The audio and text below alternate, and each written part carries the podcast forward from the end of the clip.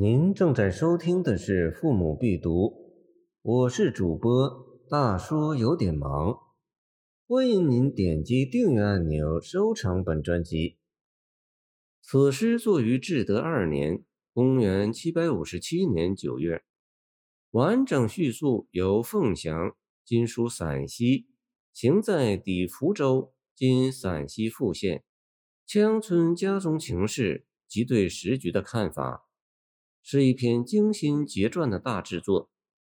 当作于羌春时候，因福州在凤翔的东北，故题北征。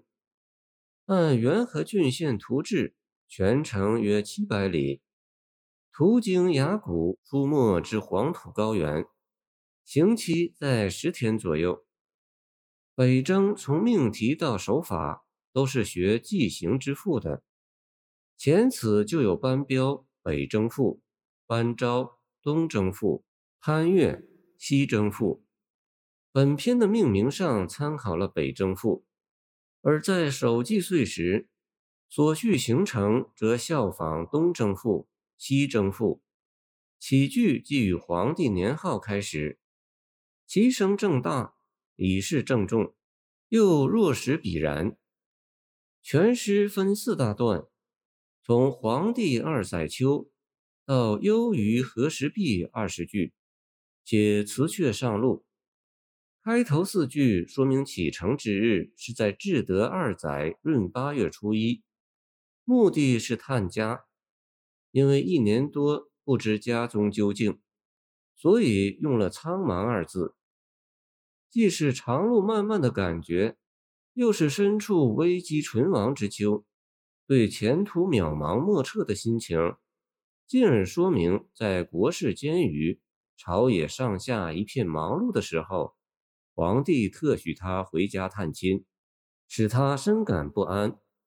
其实他知道皇帝这样做等于把他视为多余的人，心中也就更为不安。外辞只却下八句，一方面。叙述他止却辞君时，久久没有出来。这期间当然有一些内容，包括皇帝的谈话和他的谢恩，似不便直接写出来，所以用了一种吞吐的语言简单陈述。其潜台词耐人寻味，虽乏见敬资二句，似含自责书旧房管时态度不好的意味。又有自我辩解其善良动机之意。君臣忠心主二句也是半截话。杜甫只却应有对国事的建议，但诗只笼统说：“安史叛贼还在肆虐，小臣心头也很痛切着急啊。”陈府的字样是仿自秦意。总之，杜甫辞君这一席陈词。想必慷慨激昂，以至于走出行殿时还在挥泪，上路之后还神情恍惚。从“靡靡于阡陌”到“残害为异物”三十六句，写途中闻见。杜甫离凤翔经临游、滨州、宜州到福州，在黄土高原上走了十天半月。虽说这一带当时已掌握在官军手里，但一路上遇到不少伤兵难民，身颜流血，战争的创伤宛然在目。这当是当年四五月，郭子仪部从河东山西奉调凤翔途中，在三原、咸阳到武功的北面，与安史叛军李归仁等部交战所留下的伤残后果。跳到本段之末，将到福州时的夜深经战场、残月照白骨云云，这可能是去年公元七百五十六年十二月，郭子仪部与回纥联军大败铜锣畔湖与榆林河等处，时斩首三万所留下的尸骨。潼关百万尸四句。则是见到战场白骨而想起去年六七月潼关失守后，关中人民所蒙受的那场巨大灾难。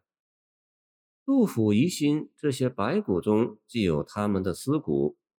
以上用廖仲安说，本段写图中见闻就是这样以战争惨象时，以战争惨象中。然而。中间却有大段文字写滨州以北的高山深谷的自然景物：菊垂金秋花，时代古车辙，青云动高兴，幽室亦可悦。山谷多所系，罗生杂向丽。或红如丹砂，或黑如点漆。雨露之所如。甘苦其结时，看到这些自然景物，简直感觉不到战争的存在。大山深谷中的这种景象，与现实社会景象间的反差太大，使诗人联想到陶渊明笔下那个世外桃源。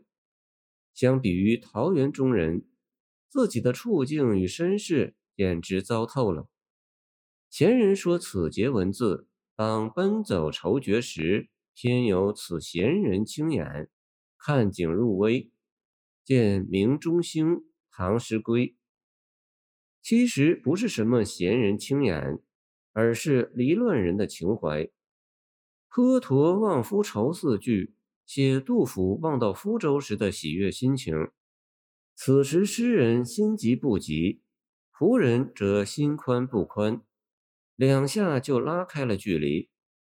到水边低地回望仆人，他还在树顶的山道上呢。景如画出，而游字写出心急。池鸟鸣黄桑，野鼠拱乱穴。写夜深经战场之所见恐怖景象，加上林火白骨，实令人发指。前五字全用平声，后五字全用仄声。阴晴异常。感谢您的收听，我的 QQ 号码幺七二二九二二幺三零，希望您继续收听我们的后续节目。如果您喜欢我的作品，请关注我吧。